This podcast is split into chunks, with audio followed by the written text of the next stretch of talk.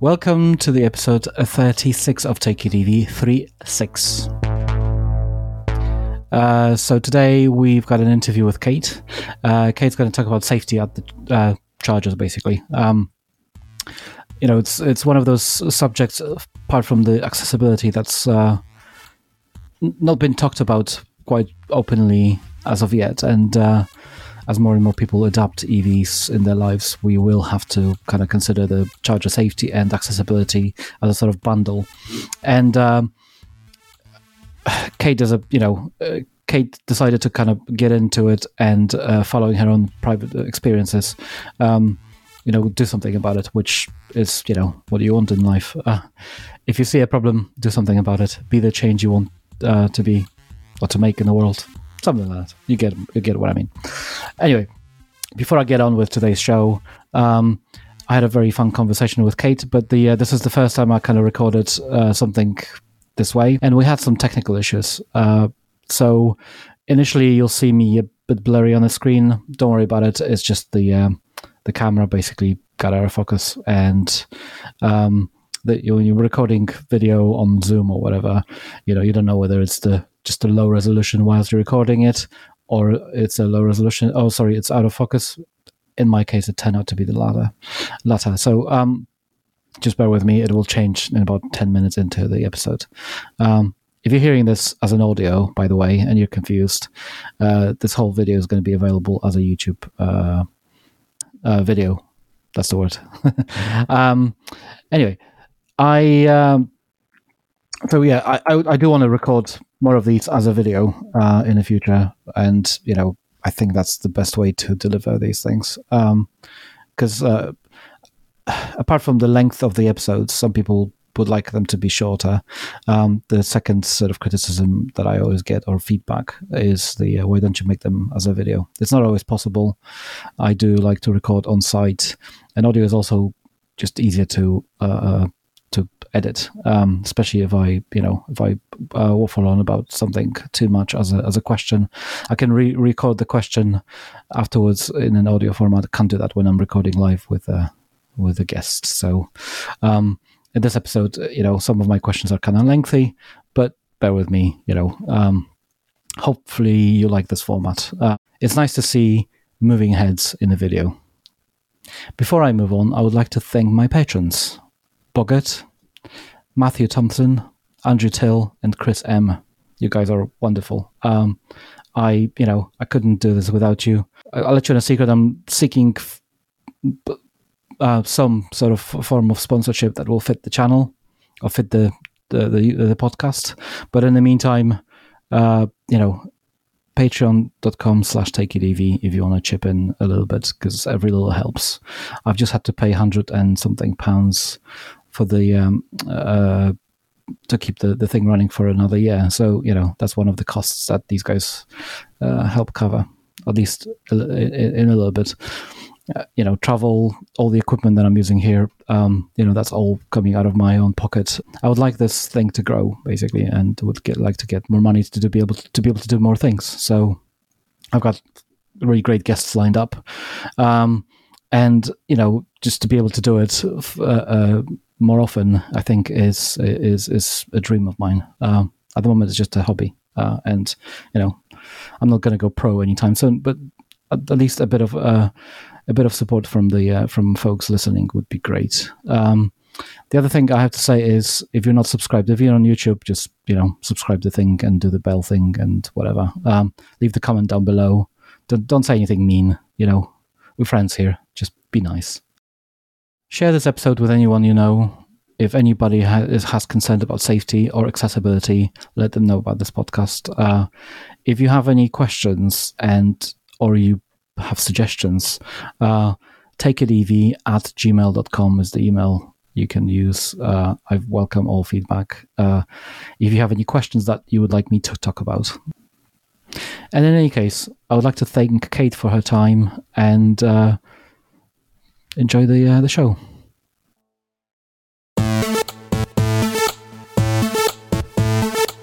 So uh, we're here today to talk about safety, right? And uh, it's safety and accessibility. I think uh, like like the subjects that I've recently been um, talking on the podcast about. And the um, and I've had uh, John John McBeardy no uh, Beardy McBeardy face. He uh, he likes to call himself publicly on Twitter, um, and he's obviously a person who's uh, living with a disability, so yeah. he's got something to say about that. But we haven't had anybody talking about safety, so you know we we're all ears. Like, tell us what you guys are all about, or what you are all about. Um, uh, actually, can we actually start? Because you know our our connection or your connection to this podcast is is unusual. Um, so can you just like tell me from your perspective what it looks mm. like? What can you say? Because um, I think that's a good a good story, and not everyone has heard it yet. Yeah, of course. So I first came across the podcast on my long drive from Portsmouth to Grimsby uh, on my way to my job interview with Jordan Brompton, who is, of course, the very lovable chief marketing yeah. officer of and co-founder of myenergi. And I was looking for podcasts that she'd been on because it was a long drive, and I thought at least if I can listen to some things that she's done, it will help prepare me better for my job interview. And one of those podcasts was the Take It EV podcast, where you'd had a conversation with Jordan, and I just remember it was so informative and all of the questions that you'd asked her you know it was right at the beginning yeah. of one of the fir- the first lockdown and it was very much around you know what was she doing with the business how was it reacting to the pandemic and she was like well actually it's this just gotten more busy um, which was really encouraging to hear as I was, you know, on my way to a job interview in like in terms of ongoing job security, and uh, and what really cracked me up was that you uh, were very uh, forthcoming in asking for your own Zappi cover. Oh yes, which, yeah. as it turns out, she did deliver on, which is just fantastic. So you're the only person in the UK with a bright red Zappi cover, Greg. I am, yes. Uh, if I don't forget, I'll flash a picture here somewhere. Uh, the uh, it is on the on the Twitter. If you go to the uh, at Take It EV, if you if you want to scroll through like thousands and thousands of vid- of pictures that I post, um, you'll see it. Um, but yes, I I I uh, you know I'll let you uh, let, let, let you on a secret. I usually um, have like four or five points that I'm going to talk about, and the rest of it is just off the cuff. So depending on it, it, it, must have been something she said, or you know, we just been, were talking about things, and the subject kind of popped in my head, and I thought, you know, um, I looked at all the covers, and it's just like white and grey. I like red color, so can I have a red one? I just, I just thought I'll just ask, you know, and and and yeah, I I, I remember I um I, I got the uh, I got the Zappi came in a box, and I, I emailed her because she was like, yeah, yeah, definitely, you're definitely gonna get it. Like I didn't, you know, I didn't push for it, and then she said, don't worry, it's coming as a separate thing. And a couple of days later, it just came nicely packed and and all that. And it, it was apparently uh, done by a professional, uh, like a car body repair shop uh, painter. So it's not just you know it's not just yeah. like red, red, but it's a white cover that they had it like professionally dipped. I think. Uh, um, uh, so I, it was. I don't know, but it looks awesome. Like it, and uh, year on, it's still you know as good as it was. So I'm I'm amazed, and thank you, Jordan, because it's you know, I, it was a, it was a it was a. I often just you know come up with questions or whatever, so just in a. Uh, in the moment, and uh, mm. it was one of those things. I just thought I'll ask, and um, that's pretty awesome. I think you are the envy of a lot of myenergi fans all over the world. And uh, yeah, as we know now, as a result of listening to the podcast, I was fully informed and I was able to talk to her about the podcast and having just heard it. And uh, I got the job, um, which has, in some weird roundabout way, landed me here speaking to you two years later. So, because you, you, just left the job. I've, uh, yeah, so we've, we've we've recently well we've recently left myenergi so that I can fully focus on charge safe, which is really exciting. And it was it was really difficult because it was probably the first time in my whole career that I've had to leave a job that I genuinely really loved for a company that I just really admire and I'm very inspired by. So, but I know that I'm going on to do things for the greater good. So it's kind of like it's it's a bittersweet feeling in a way. Um, but you know, I was literally speaking to Jordan this morning. We're still in cahoots, so uh, yeah, who knows what will happen in future? I think that's the best way to leave the job is in, on good terms, you know, mm. And to do something amazing. So uh, I'm sure she's envious. She's like, I don't know, I don't want to put, uh, words in her mouth, but she's probably thinking, I, I, I, I wish we we could have done this, but they're not in the in you know they're in a different business. So, and I'm sure. Oh, they're in a busy. totally different league now as well. Yeah. You know, they're in Australia and Germany, and they're looking at the US really seriously. So, they've Jordan's got big, big things on her plate at the moment. Yeah. So, you know, wish them all the best. And uh, yeah, but just it is really just so lovely how that has kind of landed me here having a chat with you about about a completely different subject um, that has really been born as a result of having the company electric vehicle. I am personally a huge fan of your solar hat. Oh, so you. you. know, for for those who are watching or listening, um, having listened to Greg's lovely podcast with Jordan, I then got to physically meet Greg last year at the Fully Charged live show with his wonderful hat. Um, it's just brilliant. It's got a fan in it as well, hasn't it, to keep to keep your head cool? Yeah, it does. Actually, I could, I could, I just had my dinner, so I could use this.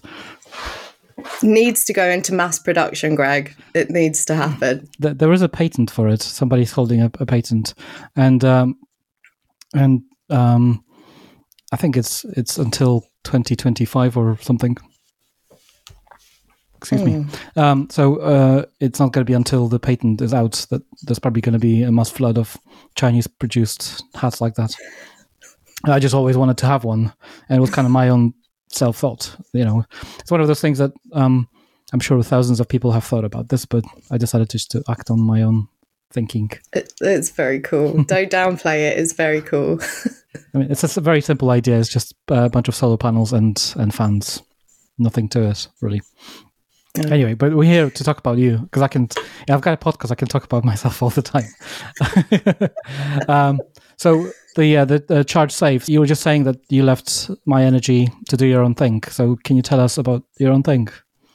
Yes. So um, I think, you know, the journey kind of started when I got the position with myenergi. Um, being the events manager would involve me driving up and down the country and, and going to visit uh, clients and potential new business partnerships. So um, Jordan felt it was only right that I should ditch my diesel and adopt an electric vehicle. So uh, that's kind of where the charge safe journey started, really, in that every time I had to drive long distance, anything anything more than 200 miles would mean a stop and charge at some point along the journey. And going from Portsmouth to Grimsby, you know, that's an easy 300 miles. So every time I went up to the office, I would have to stop and charge somewhere. So I very quickly became quite au fait with the public charge network, um, using Rapids, making the the best use of Twitter as well. I have to say, you know, my my best source of information is honestly Twitter and the community. They're just amazing. I think I've quite publicly said on a few occasions on Twitter, I love you guys. Like the community is just amazing. Um, just a really wholesome crowd of people who are more than prepared to give you advice and tell you about, you know, if there's a specific issue with a charger, you're going to find someone on Twitter who's probably tried to use it in the last two days, which is just really lovely.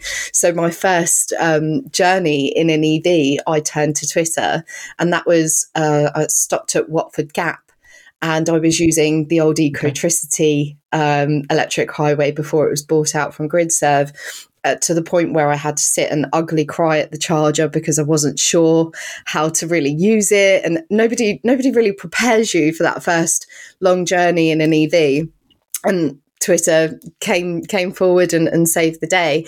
So pretty much what's happened since is there have been quite a few late night drives when I've been on my way home from the office.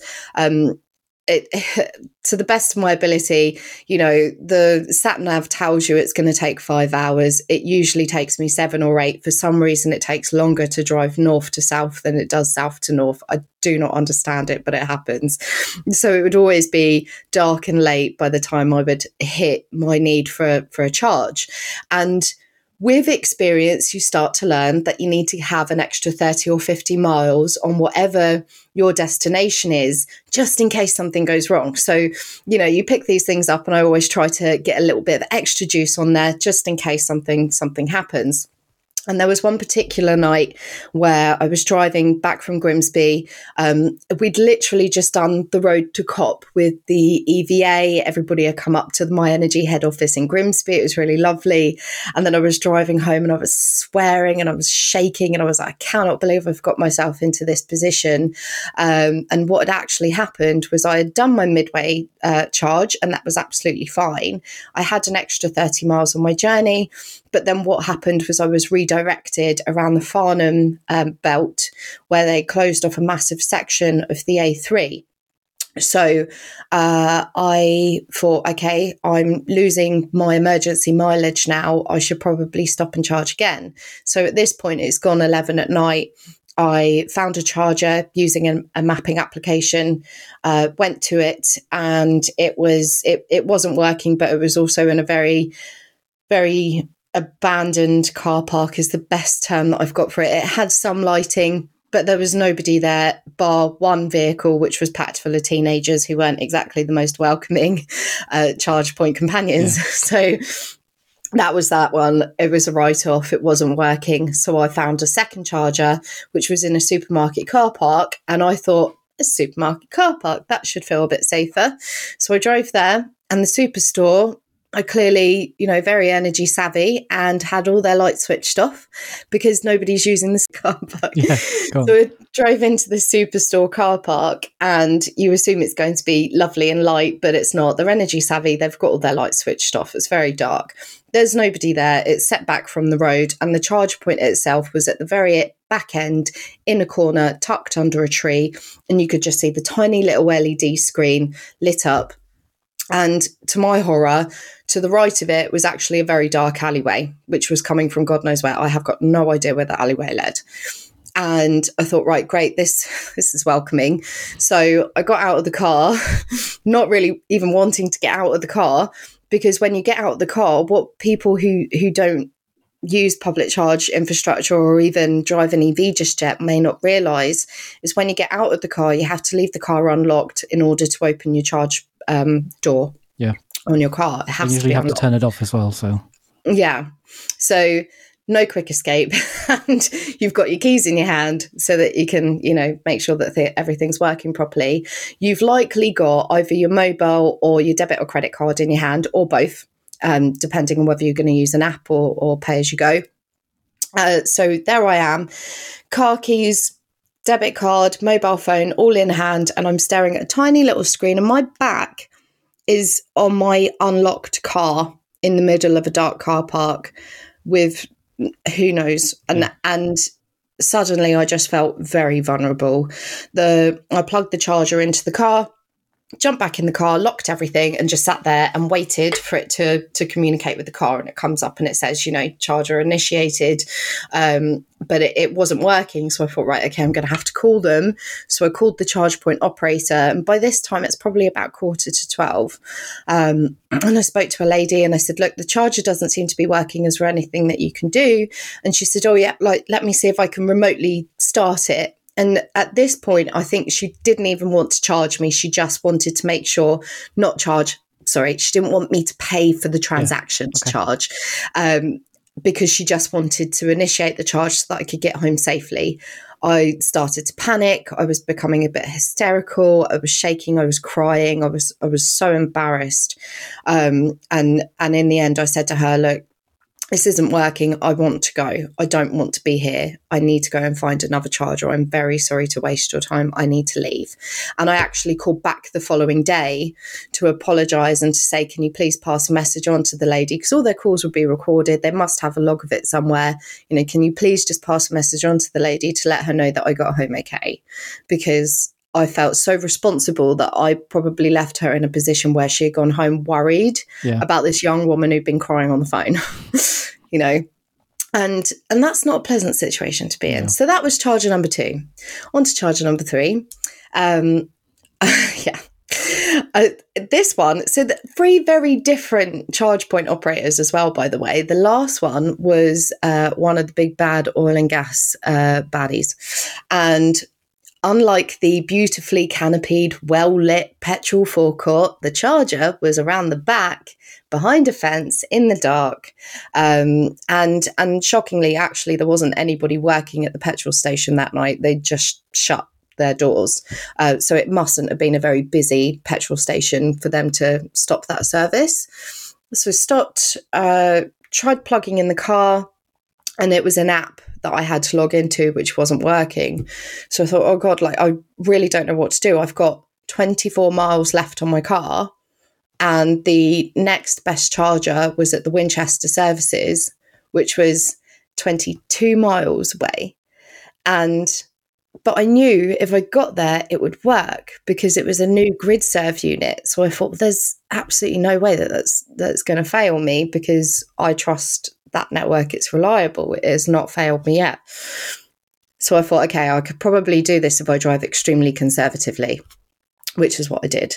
So I drove on the hard shoulder 15 miles per hour, switched off the heating, switched off the music, put the hazards on, and took a very slow drive on that hard shoulder, physically shaking and terrified that I was going to run out of charge and end up being stuck on the side of a motorway with a car that wasn't going to work um, in the middle of the night. And I didn't even know if the power going would mean that my hazards wouldn't work. So it was very, very uncomfortable. It took me an hour and a half to do that, that 20, four mile trip.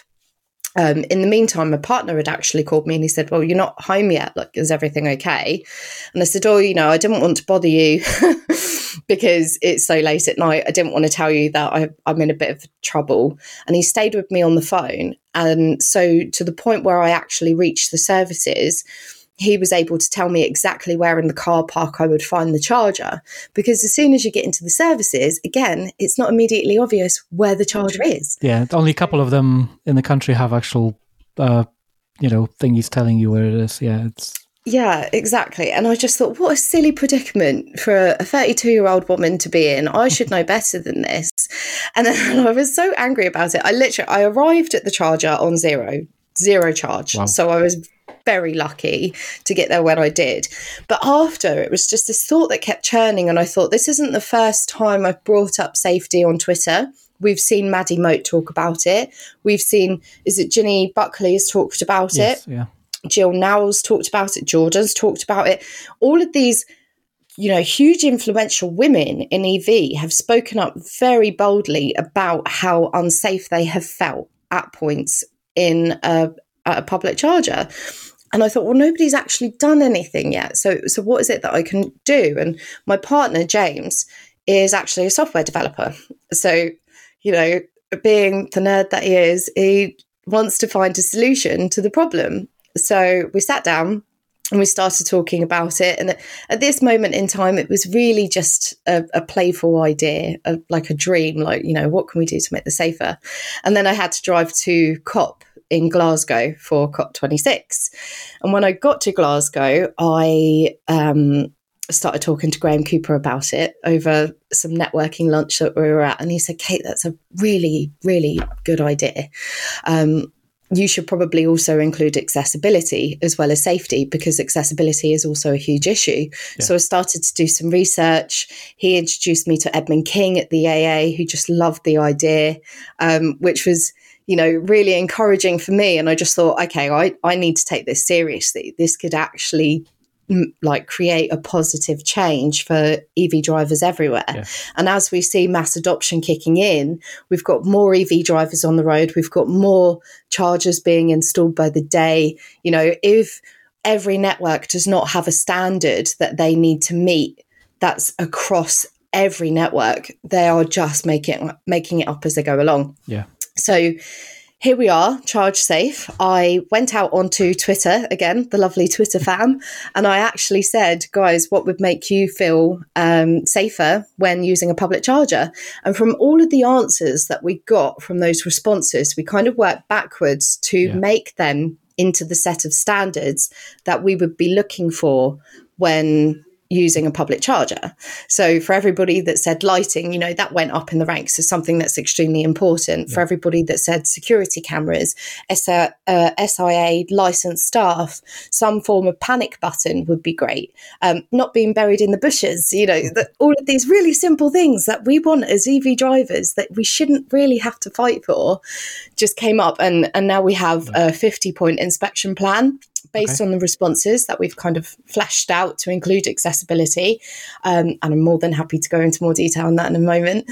Um, but it's it's just been so wonderful, and everybody in the community has said, you know, this is exactly what we need. Um, and I feel like, you know, okay, I am the best person to to be the face of of safety for for women and men and you know accessibility needs across the UK because I will fight tooth and nail to ensure that everybody gets the charging experience that they deserve.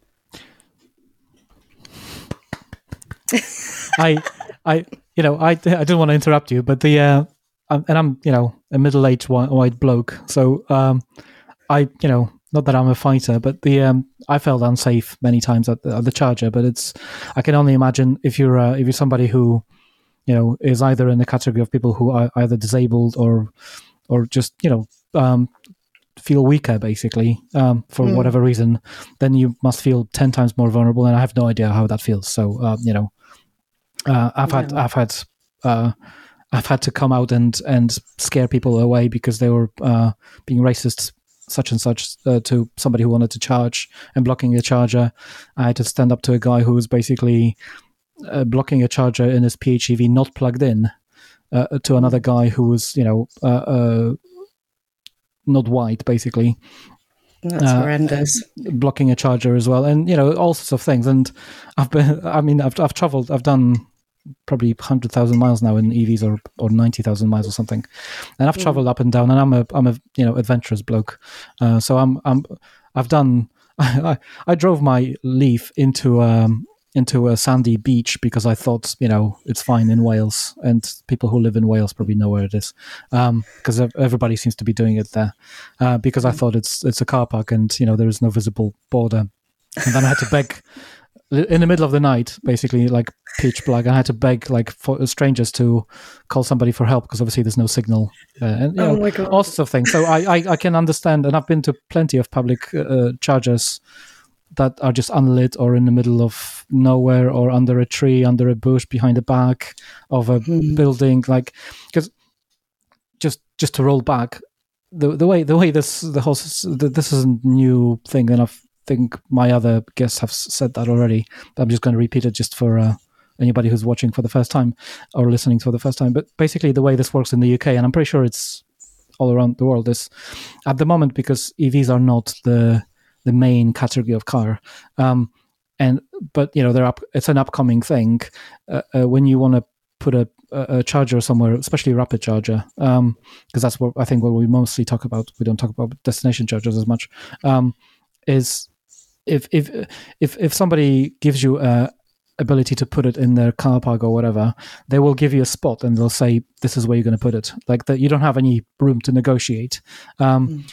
Mainly because of the cost reasons, but also nobody wants wants you to um, dig out half of their car park just to you know uh, run the cable and never mind putting a canopy over it or light or whatever. Um, so that's the state of play as of sort of now, and you know, it, needs to change. Like we cannot uh, uh, do it like this forever. I mean, I understand why things are the way they are, but they need to improve. Um, but also, you know, I, I was speaking to um, Ian at Osprey, Ian Johnston, yeah. really, really lovely guy, very much wants to make sure that Osprey are a very safe and accessible network.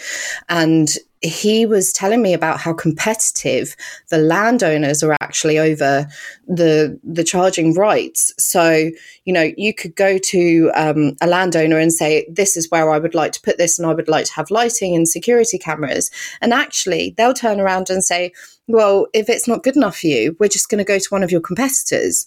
And you know how dare they for starters yeah. like this is people's safety that you're playing with so what we're going to do is we're actually going to look at charge point network operators, but also the landlords. So it, it, could be a case of Tesco's versus Morrison's, for example, and how safe the supermarket standards are when it looks at safety to call them out on on things like that. Yeah. It's very much been a land grab exercise.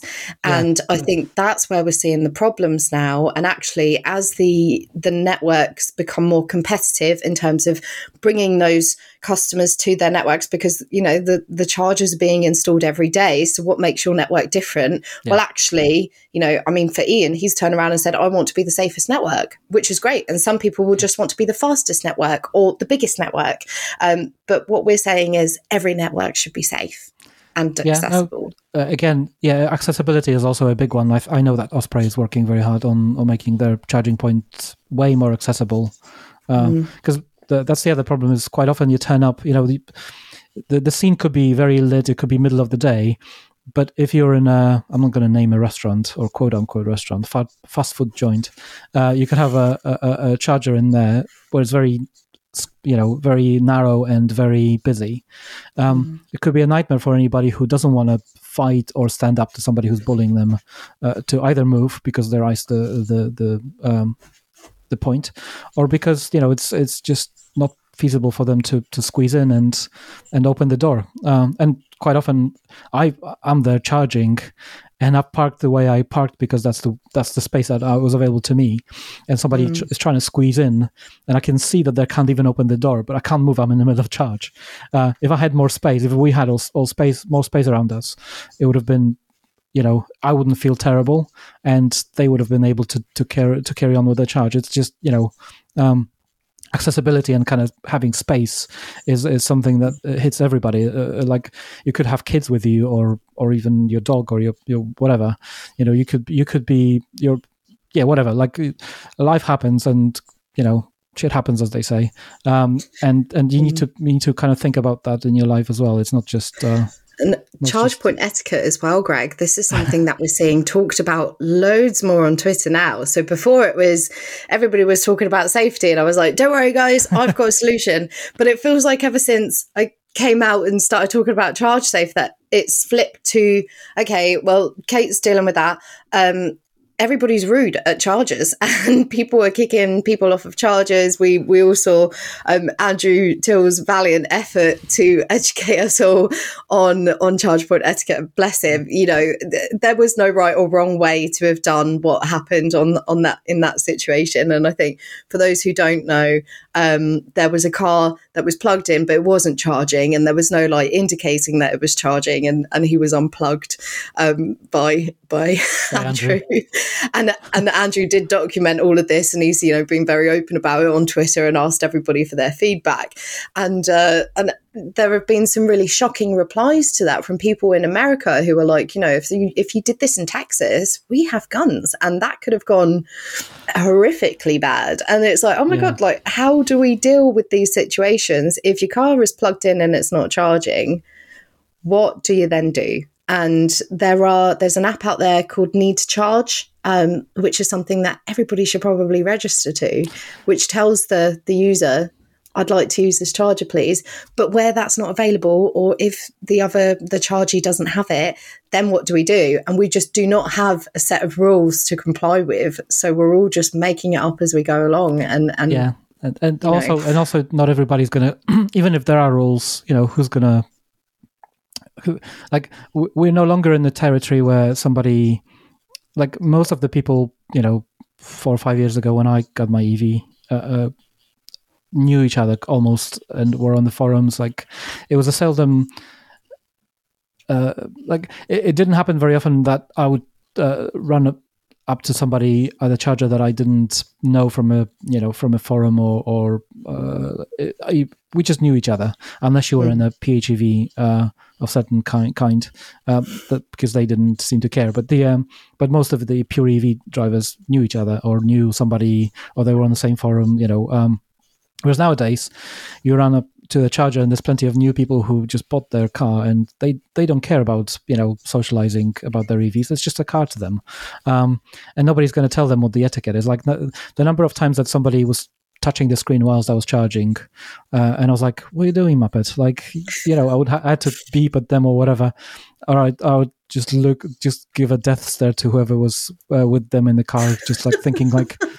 Is this your this is your husband? Like seriously, um, yeah. like, uh, you know, uh, some people had uh, other others literally uh, pressing the emergency stop button in front of them, and oh, you're like, God.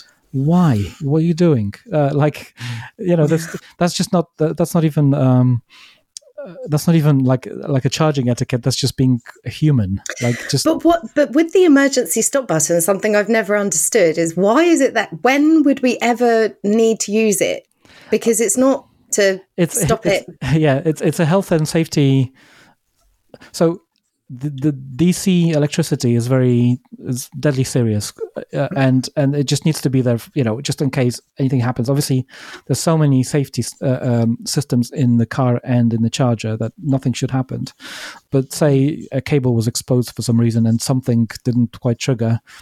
Uh, it would be too late to press that button, but you want to press that button just to kind of de uh, I mean, the technical term is the de-energize the, the circuit, but uh, basically to, to to remove the power from the system. Um, it has uh, like uh, I'm not going to say which network, but there's, there is a network that kind of haphazardly has added um, retrofitted, I should say, uh, contactless um, payment system to the chargers, mm. and and if you use Apple Watch or Apple Pay, sorry, um, to enable the charger, it's not going to tell you anywhere that you can't stop the charger with uh, with your watch or your phone, but you have to use the, the emergency button to stop it, as I found out a few times. Uh, oh. So it, it serves you know it serves its use, and then you obviously you could call them, but then you have to wait half an hour uh, uh on the phone uh, for them to answer, um, which you don't you don't want when you finish charging. But, I kind of feel like I know who you're talking about yeah, now. I don't want to. I don't. You know, I've I've got a I've got a, serious uh, uh, security. Uh, I work in the secure in IT security industry, so I mm. I've got a serious security concerns with the way they've implemented that system. But they're a big petroleum company. Everyone's going to know about it now. Uh, but the uh, they're not going to listen to somebody like me. I mean, people have blocked me on Twitter because I've I've, I've complained the, about the their problem, service.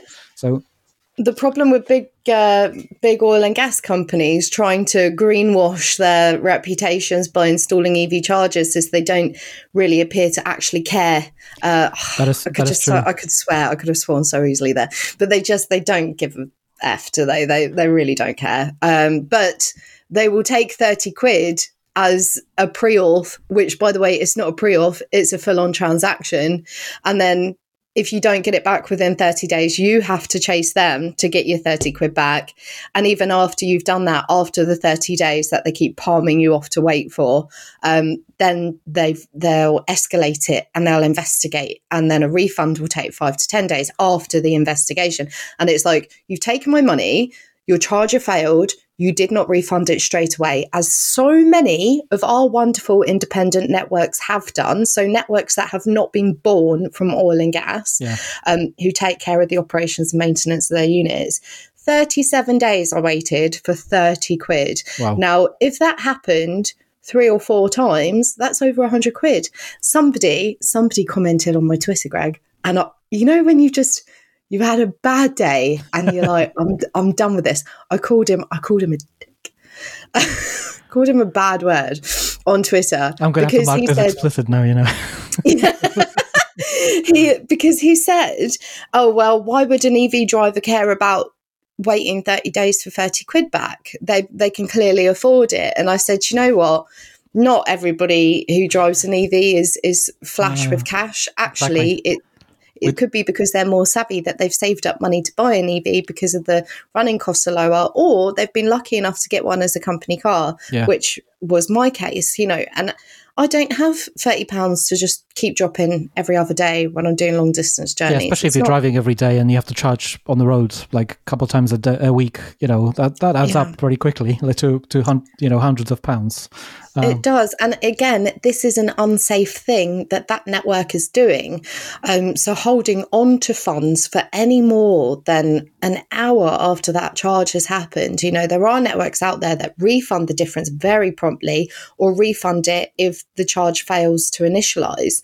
Um, But if you are then late at night on your own, having to find another charger, or even not late at night, and you need to find another charger in order to complete your journey, if you can't do that because the charging company has held on to your money, it's not safe because you're not going to complete your journey and you're, you're stranded. I, I completely agree. I, um, one of the reasons why I use uh, Apple Pay is there's there's a certain safety standard added by Apple in the whole transaction, um, which means that they're not holding the money for too long, basically, because uh, Apple kind of does that on your behalf. So you know, I, I don't know if that works with Google Google Pay uh, for your or your Google people, but um, you know, I feel safer charging with Apple Pay uh, personally. But the um, yeah, this is this is like a good old chinwag that uh, every EV driver has every so often at, at other chargers, especially when their cars are charging. well, let's yeah. go back to the uh, the charge safe. I hope I hope the um, I hope uh, you know safe uh, safety in terms of like the not screwing people over with the money is what, one of the things on your on your checklist or if it isn't oh, I, would, I would like it to be added please. It is it is there now. It wasn't before but this is a thing like this is going to be a continually evolving process and it really matters to us having feedback from everyday ev drivers. You know we we could be missing something really really obvious but as far as i'm aware what we've now got is wholly inclusive of the whole process. So we're looking at four separate areas. That's the environment that the charger is in. So that includes, you know, how safe you actually feel. So, you know, are there teenagers hanging around all the time? Is it under a bridge, um, like the, the one in Glasgow is under a bridge is quite scary. Is it at the back end of a car park or is it in a very well lit forecourt, um, similar to, to the GridServe Braintree um, forecourt? You know, that that is like the dream standard. Um, and even there are really amazing hubs that Osprey are bringing out. So, you know, that we know it can be done. We'd like to see more of it. So, environment, big big deal. And that's going to penalise the landlords if they fail to make any adjustments on behalf of the charge point network operators as well. So we'll be following that very closely. Then you've got facilities. So are there any facilities? Is there somewhere to go to the loo, grab tea, coffee? Um, you know, how much human activity is there within the locality? Um, and and this is a nice to have, not a need to have. So for that reason, it would be the weight of it would be less important, but it's still there and it's still important. And then the uh, charge points themselves. So with the charge points, that looks at the ease of payment, the pre-auth uh, policy, um, like we've just discussed. Um, is the unit actually faulty? So we've seen quite a few times on mapping applications where we have made our way to a charger, turned up, and it's either not even switched on and completely inactive since it was installed, um, which is just bizarre to me because it could be making money, or it's out of service and there's no update as to whether an engineer has been called, scheduled, whatever. It's just completely dead. So that will factor into it. So any companies that are really lax on the operations and maintenance of their networks, they will be told about it. We're, we're going to let them know um, very, very swiftly that it's not okay. So you've got environment, facilities, charge points, and that those together will have 30 points around them of the, the total score. And then the final one is accessibility. So we had previously factored that in under charge points, but since speaking with Motability, we've decided it, it should be its own, um, you know, entity uh, Motability have been doing some incredible work over the last two years, lobbying the government for some legislation of standards of charge points. And I know um, you mentioned John Beardy McBeardface. I did listen to that as well. That was really great. And uh, I, I got to speak to John just shortly after you recorded with him. And I said to him, you know, uh, th- there's there's so many questions that I have for you because I'm not the best person to represent this as an industry. You know, what things are we missing from this? And he's actually agreed to help us uh, form a part of a steering group moving forward to ensure that anybody with a disability is always going to be represented wherever ChargeSafe is concerned. So we'll work with Motability. We'll we'll have John um, giving us feedback uh, along the whole journey as well, um, and their their standards should hopefully become legislation in the next couple of years. So that they, because they've been lobbying for two years already, they're much closer to having something mandated with the government. So they're going to share these inspection points with us, and we're going to implement that into our inspection, which just means that you will know whether or not that site is fit for, for use by someone who has an accessibility need. And uh, the whole accessibility thing just kind of blows my mind anyway. You know, um, John was telling me that he had called ahead, I think, to a charger and they said, you know, just let us know when you get there and we'll come out and plug you in that's completely undignified you know anybody with a disability should we should be at a point in our lives when if you have a disability you have the the systems are in place to enable you to do you know every daily day-to-day task that we can do the same we should have those systems in place so that somebody can pull up plug in their car, pay for their charge, and get on with their day. Not ask, call, and ask someone to come out and help them. You know, unless you love the concierge lifestyle. I mean, and- wouldn't it be amazing if there was a forecourt? You know, I mean, some some petrol stations. I, am not sure about UK, but the uh, I know some uh, forecourts in in Europe have that mm. where you you pull up and somebody will you know fill you up or whatever. Like um, uh, which I've turned up in uh, some of them in an electric car, and it was hilarious because they asked me where where do I put the fuel, and I'm like, "Where do I put your gas, sir?" you don't have the type of fuel I'm I'm, I'm using, so sorry. um, but uh, you know, it, it, and even that feels odd to me when I have to like somebody else is is doing things around the car. Like I want to do it myself, um, yeah. so I can I can fully understand that. It, it, it does feel a bit bit odd.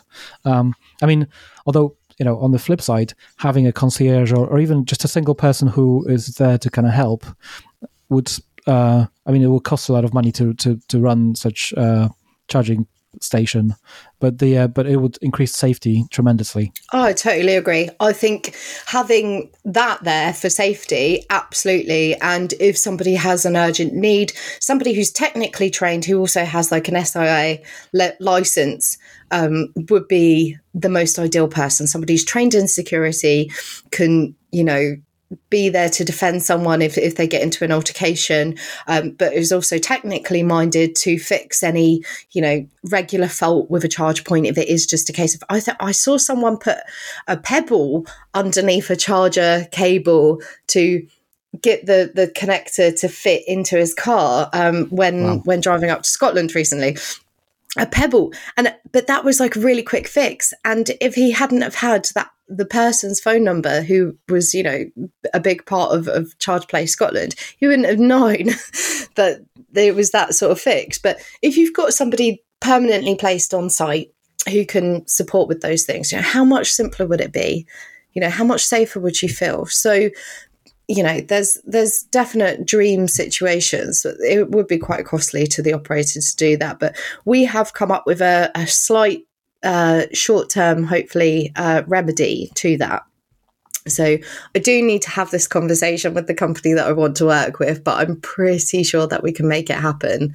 And it would basically be a charge point companion service. So on those situations where you're driving home late at night, and you're on your own, or you're not on your own, um, you've got kids in the back or whatever, and you pull up to a charge point and it just feels unsafe.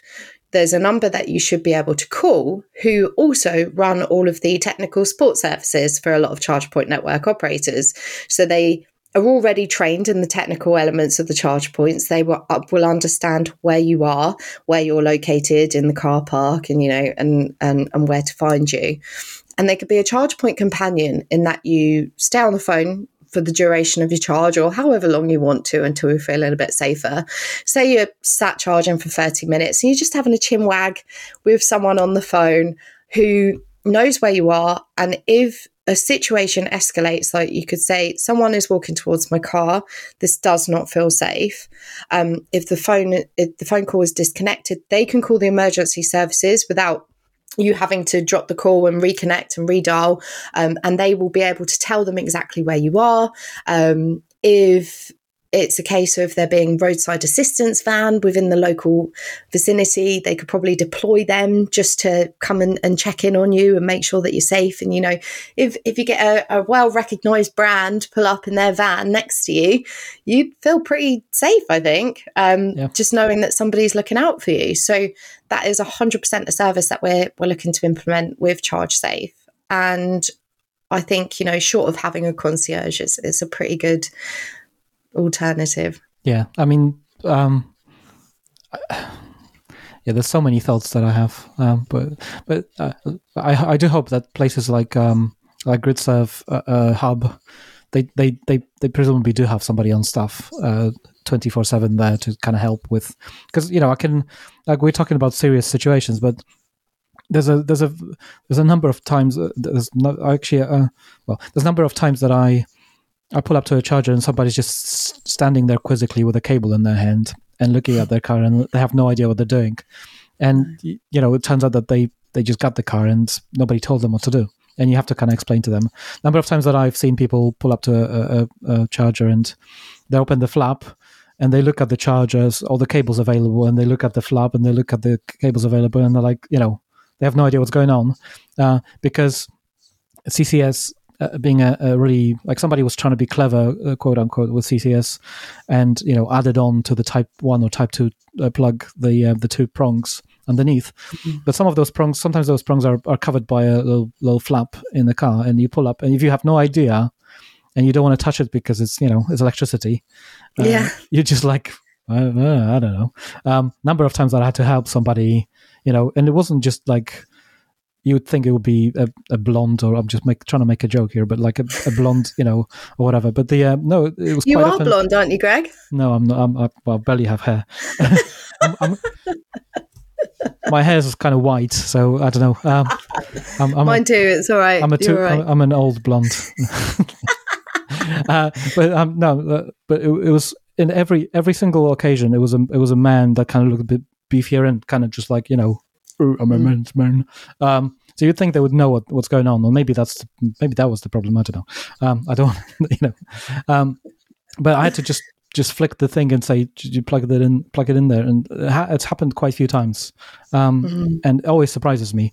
So where I was going with this whole uh, uh, um, detour is the uh, is the fact that you know sometimes you just want you want have somebody you want to have somebody in there who can just explain things to you a hundred percent. But at the same time, so that's a really interesting point, and I think there is something there about, you know, typical ego um, preventing you from asking for help when you need the help, and especially within new EV drivers who, you know, are probably experiencing their very first charge, it can be such a daunting process, and I think that's why we all need to remain grounded and just to really be kind to anybody that we come across at, an, uh, at, a public charger and, and just try to understand if it's their first time having a charge or if they're just having a bad day. Because on the flip side of that, having something mansplained, I don't know why on earth so many guys come out and they're like oh you are you right there miss you know that you can't charge two cars at the same time i'm like i know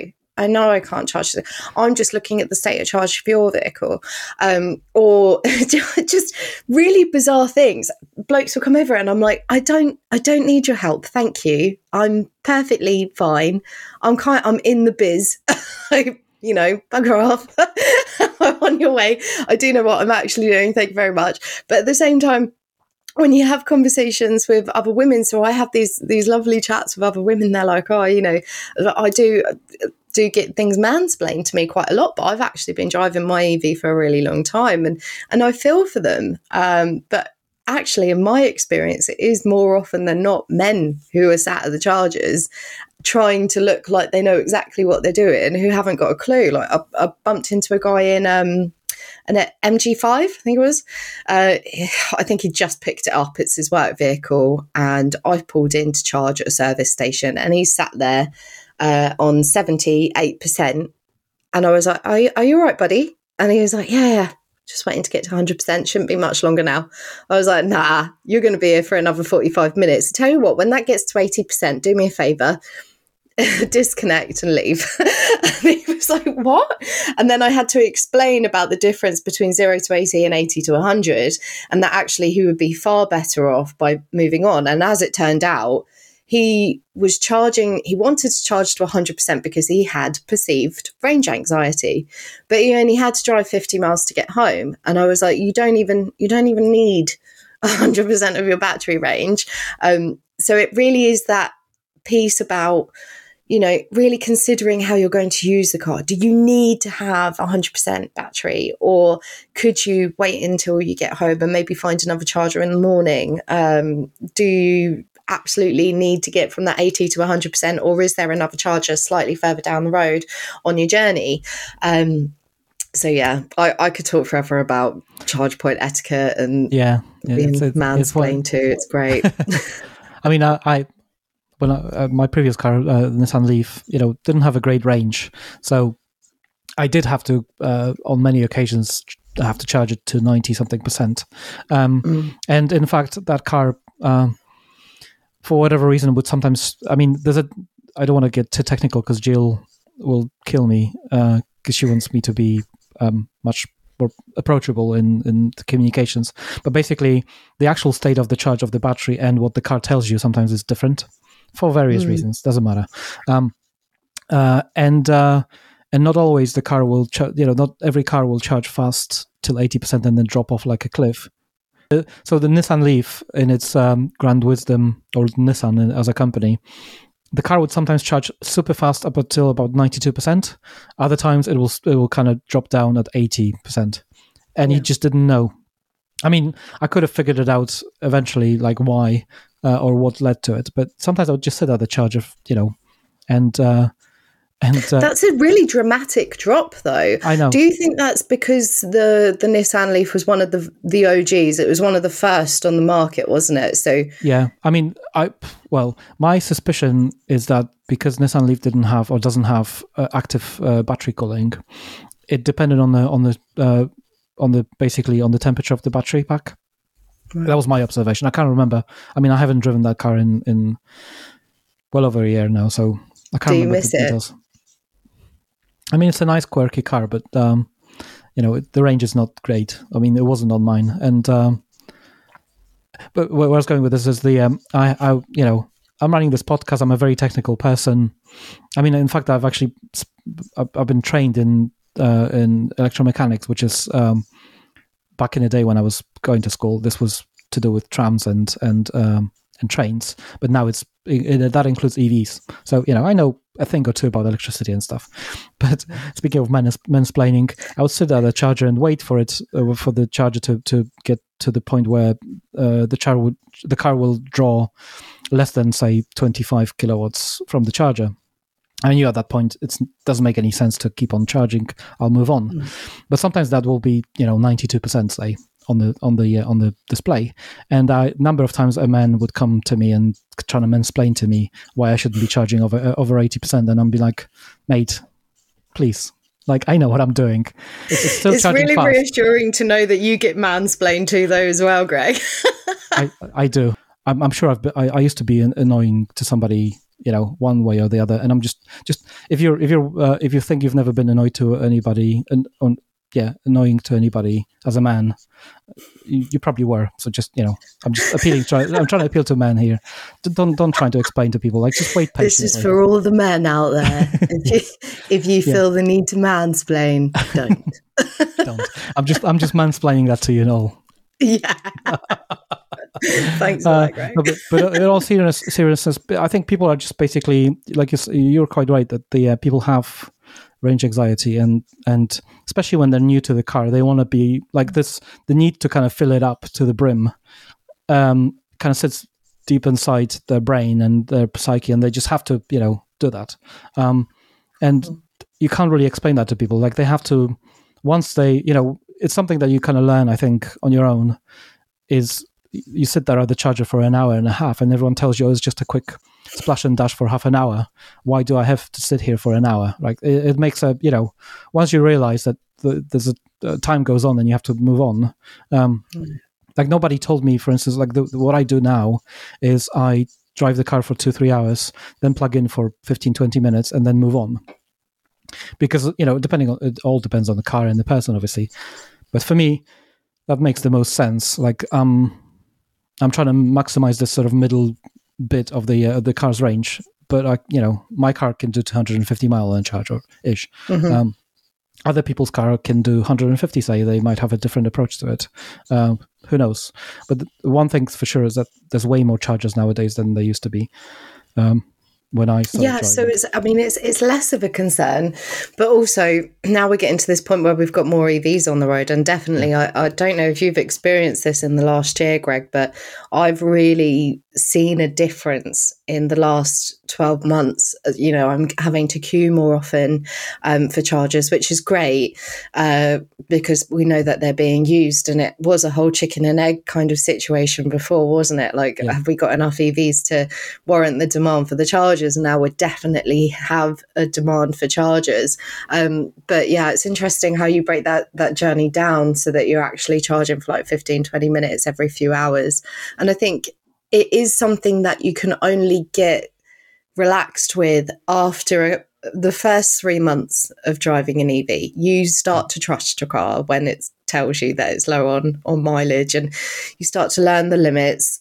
Everybody has been in turtle mode at some point and felt like their gut drop when you see the little turtle come up. Um, I, I wonder who you know, came up with a little turtle on the on the dash first. I love it. 'cause- 'cause every, every car seems to have it now. Apart from like, oh, here we go, here we go again. it's it's our equivalent of going into the red, isn't it? And and even then, you're not in the most insane amount of trouble in terms of can you find a charger? Because yes, you can. You might have to to, to wait for it. Hopefully, it's not owned by an oil and gas company and it's working. Uh, you know, shout out, and uh, and and you can be on your merry way again. But yeah, I mean, we've we've definitely come such a long way and i think kudos to the businesses who have gotten us to the point that we're at now but we still have such a long way left to go we you do. know yeah. um, Uh, anyway, 2030 is Yeah. what eight years now it's not it's not long it's not it's not far. And as far as I know, from all the all the people that I know who work for um, OEMs, they're no longer bothering, uh, you know, designing uh, uh, petrol diesel engines. It's they're all kind of fully set on EVs. Um, apart maybe apart from like Toyotas and stuff like that, but I don't talk to these people, so I have no idea. Um, but the people that I talk to, you know, I know that they're fully serious about EVs and and hydrogen is not the future. So um, i thought you was going to say oh and then there's the hydrogen gang and it's like I mean, I mean, hydrogen hydrogen has its place in large distribution and haulage okay? We're not saying a little it bit of it, yeah, yeah, yeah, but yeah. but it's very very but not for your everyday day car use. And i worked out today um, using the Kona you know that's a reliable 240 miles range in the current weather. Now in the winter it's probably more like 180 but with the weather being like it has recently i know it's 240 i know the car i trust the car. So i now that i'm not driving up and down the country every day only have been needing to charge the car once a week, if that, to get the full range to cover my my average daily journey. Um, and if you only need to charge once a week, you know that that should relax the pressure to have a charger put on the side of your house. As convenient as it is, um, and and wonderful to be able to charge a car at home, because it's a lifestyle change. You know, plugging in your car like would your mobile, brilliant. But even if you can't have a charger installed on on the side of your home if you live in a flat or, or a graded building or whatever there is still hope for you yet you probably only need to charge your car once a week and guess what you can do that when you do your food shop like there are there are so many answers to all the previous obstacles around having an ev you know that it's it's just a, a non-argument now so yeah and i've i've actually stopped arguing with petrol heads as well because i'm like it's fine you you have your opinion. We've I hit mean, that curve. I don't I, care. I, I, was, I was, I mean, anybody who I talk to who's a pe- proper petrol head, they um, they're scared of even sitting in the electric car. They know, like they they just know. Yeah. If they have a go, that's going to be it. So they There's they're no- literally just no they're resisting. Even like they're like, and I'm uh, uh, all I, you know, like you say, all, I- all I all I can say to them is like, nobody's taking your cars away, mate. Like it's.